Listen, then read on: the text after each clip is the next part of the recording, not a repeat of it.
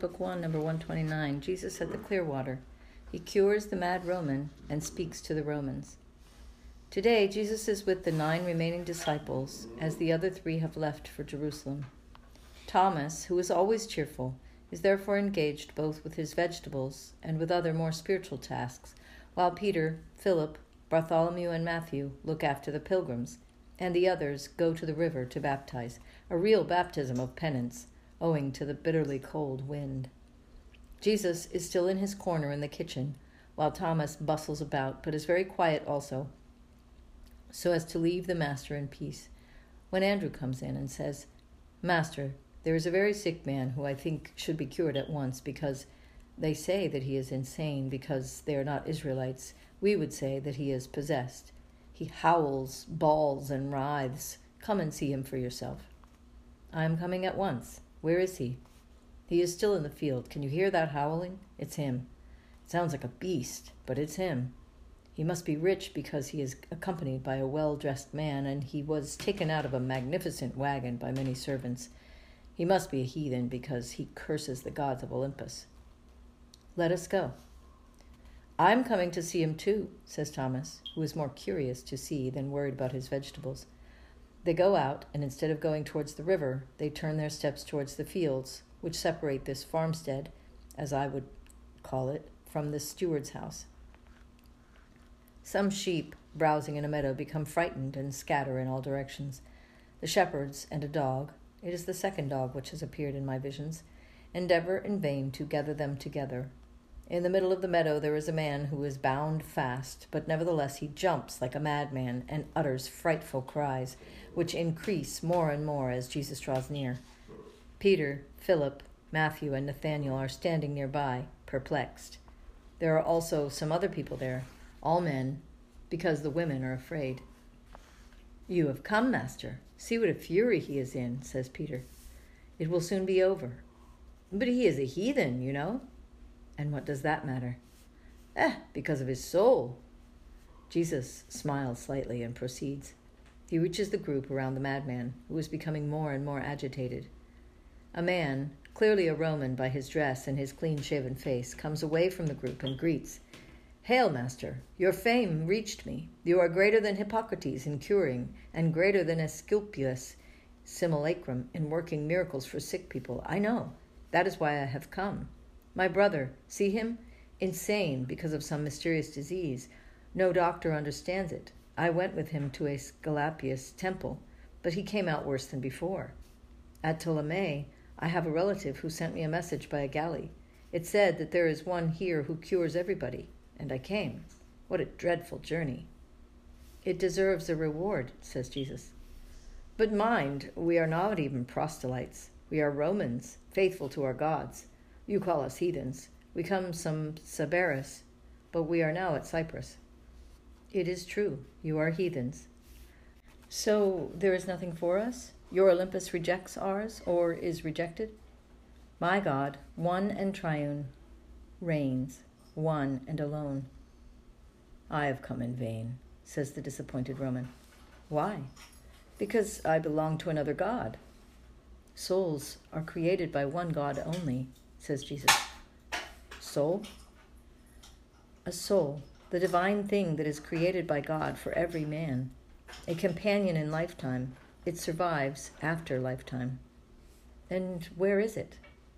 In the depth of one's ego, but although, as a divine thing, it is inside the most sacred sanctuary, we can say her, as I say her and not it, because she is a, not a thing, but a true being worthy of full respect. We can say that she is not contained, but contains. By Jove, you, are you a philosopher? I am reason, united to God. What you said made me think that you were. And what is philosophy when it is true and honest? but an elevation of human reason towards the infinite wisdom and power, that is, towards God. God? God. I have that poor wreck there who upsets me, but I am almost forgetting his state to listen to you, Divine One. I am not divine as you understand the term. You call divine who is superior to man. I say that the word is to be given only to him who is from God. Who is God? Who has ever seen him? It is written, Hail, you who formed us. When I describe human perfection, the harmony of our body, I celebrate your glory. It was said, Your bounty shines in the distribution of your gifts to all those who live, so that every man might have what is necessary. And your wisdom is revealed by your gifts, and your power by the fulfillment of your will. Do you recognize these words? If Minerva assists me, they are of Galen, but how do you know them? I am dumbfounded. Jesus smiles and replies, Come to the true God, and his divine spirit will indoctrinate you in the true wisdom and piety, which is to know yourself and worship the truth. But that is Galen again. Now I am certain. Besides being a doctor and a magician, you are also a philosopher. Why don't you come to Rome?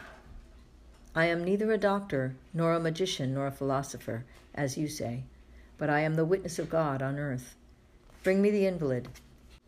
They drag him there while he howls and writhes. See, you say that he is insane and that no doctor can cure him. It is true, no doctor, because he is not insane. But one of the infernal gods, I say so for you, a heathen, has entered him. But he does not have the python spirit. On the contrary, he only tells false things. We call him demon, not python, Jesus responds. There is a speaking one and a dumb one, one that deceives by means of seemingly true reasons, and one that is only mental derangement. The former is more complete and dangerous. Your brother is possessed by the latter, but now he will get rid of it. How? He will tell you himself. Jesus orders, Leave the man, go back to your abyss. I am going. My power is too weak against you. You expel me and gag me. Why do you always beat us? The spirit has broken through the lips of the man, who then collapses, exhausted. He is cured. Release him without any fear, says Jesus. Cured? Are you sure? But I adore you. The Roman is about to prostrate himself but Jesus does not allow him. Raise your spirit. God is in heaven. Worship him and go towards him. Goodbye. No, not so. At least accept something. Allow me to treat you like a Aesculapius priest. Allow me to hear you speak. Allow me to speak of you in my fatherland. Do so, and come with your brother. His brother is looking around himself, amazed, and he asks, Where am I? This is not Sintium. Where is the sea? You were, Jesus commands silence with a gesture and says, You were suffering from a high temperature and they brought you to a different climate. You are now better. Come. They all go, but they are not all equally moved, because in the large room some admire, others criticize the recovery of the heathen. Jesus goes to his place with the Romans in the very front of the crowd. I hope you do not mind if I quote a passage of the Kings. It is said that when the king of Syria was about to declare war on Israel, there was a great honorable man at his court, a leper whose name was Naaman. A young girl of Israel, who had been captured by the Syrians and had become his slave, said to him, If my lord went to the prophet who is in Samaria, he would certainly cure him of his leprosy. Upon hearing that, Naaman asked the king's leave and followed the girl's advice. But the king of Israel was greatly irritated and said, Am I perhaps God that the king of Syria should send invalids to me? This is a trap to make war against us. But when the prophet Elisha was informed of the incident, he said, Let this leper come to me, and I will cure him, and he will know that there is a prophet in Israel. So Naaman went to Elisha. But Elisha did not receive him. He only sent word to him, Wash yourself seven times in the Jordan, and you will be cleansed. Naaman got angry because he thought he had gone such a long way for nothing, and indignant as he was about he was about to leave. But his servants said to him, He only asked you to wash yourself seven times, and even if he had ordered you to do much more, you should have done it, because he is the prophet. Naaman then surrendered. He went, washed himself, and was cured. Overjoyed, he went back to the servant of God and said to him, Now I know the truth there is no other God on the whole earth. There is only the God of Israel. And since Elisha would not accept any gift, Naaman asked him to be allowed to take as much soil as would enable him to make sacrifices to the true God on the soil of Israel. I know that you do not all approve of what I have done. I also know that I am not obliged to justify myself with you. But since I love you with true love, I want you to understand my gesture and learn by it, so that all feelings of criticism and scandal may vanish from your souls. We have here two subjects of a pagan country. One of them was ill, and they were told by a relative, certainly through the words of an Israelite, if you went to the Messiah of Israel, he would cure the sick man. And they have come to me from very far. Their confidence was greater than Naaman's because they knew nothing of Israel and the Messiah, whereas the Syrian, being of a nearby country and in continuous touch with the slaves of Israel, already knew that God is in Israel, the true God. Is it not right, therefore, that a pagan may now go back to his fatherland and say, There is truly a man of God in Israel, and they worship the true God in Israel? I did not say, Wash yourself seven times but I spoke of God and their souls, two things with which they were unacquainted, and which bring the seven gifts like inexhaustible sources. Because the plants of faith, hope, charity, justice, temperance, strength, prudence grow where there is the concept of God and of the Spirit, and a desire to reach Him. Such virtues are unknown to those from who from their gods can only copy common human passions increased in licentiousness as pertaining to alleged supreme beings. They are now going back to their country. But rather than the joy of having been granted their request, there is the joy of being able to say, We know now that we are not brutes, and that beyond this life there is a future. We know that the true God is bounty, and he therefore loves us too, and he helps us to persuade us to go to him. And do you think that they are the only ones to ignore the truth? A short while ago, one of my disciples thought that I could not cure the sick man because he had a pagan soul. What is a soul? From whom does it come? A soul is the spiritual essence of man.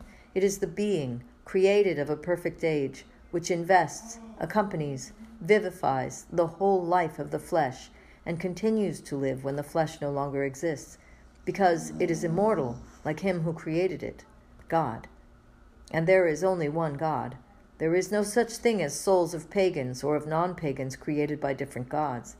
There is only one power that creates souls, and that is the power of the Creator, of our one, only, powerful, holy, good God, with no other passion but love, perfect charity, a completely spiritual charity, which I call also a completely moral charity, in order to be understood by these Romans, because the concept of spirit is not understood by these little children who know nothing of the holy words.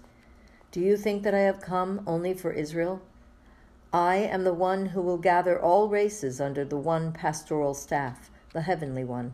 And I solemnly tell you that the time will soon come when many heathens will say, Let us have that much that will enable us to consummate sacrifices to the true God, to the one and triune God of our pagan land. I am the word of that true God. They are now going. They are more convinced than if I had crushed them with disdain. They have perceived God in the miracle and in my words, and they will tell when they go back. Further, I ask you, was it not fair to reward so much faith? Although disconcerted by the opinion of doctors and disappointed by useless visits to temples, they still had faith to come to the unknown one, to the great unknown one in the world, the one derided and mocked at and calumniated by Israel, and say to him, I believe you can. The first chrism to the new mentality is granted to them because they believed. I did not cure them so much of a disease as I did of their wrong faith because I placed a chalice near their lips, and the more they drink of it, the thirstier they will become, the thirst for the knowledge of the true God. I have finished. I say to you, people of Israel, have the same faith as they had. The Roman draws near with his cured brother. Well, I no longer dare say, by Jove, but on my honor as a Roman citizen, I swear to you that I shall thirst after what you said. But now I must go. Who will give me more to drink? Your spirit, the soul that you know now that you have, until the day when a messenger of mine will come to you. Not you? Not not I. But I shall not be absent, although I am not present. And in just a little more than two years' time, I will present you with a gift which is greater than the recovery of your brother, so dear to you. Goodbye, both of you. Persevere in sentiments of faith. Hail, Master. May the true God save you. The two Romans go away, and they can be heard calling the servants with the wagon. And they did not even know that they had a soul, exclaims an old man. Yes, Father, and they accepted my word better than many in Israel. Now, since they have given such rich alms, let us help the poor of God with a double and treble measure, and let the poor pray for those benefactors who are poorer than they are, that they may achieve the true and only wealth, which is to know God. The veiled woman is weeping under her veil, which prevents one from seeing her tears, but not from hearing her sobs. That woman is weeping, says Peter. Perhaps she has no money left. Shall we give her some? She is not crying for that. But go and say to her, Fatherlands pass away, heaven remains. It belongs to those who have faith. God is bounty, and he therefore loves also sinners, and he helps you to persuade you to go to him. Go, tell her that, and then let her weep.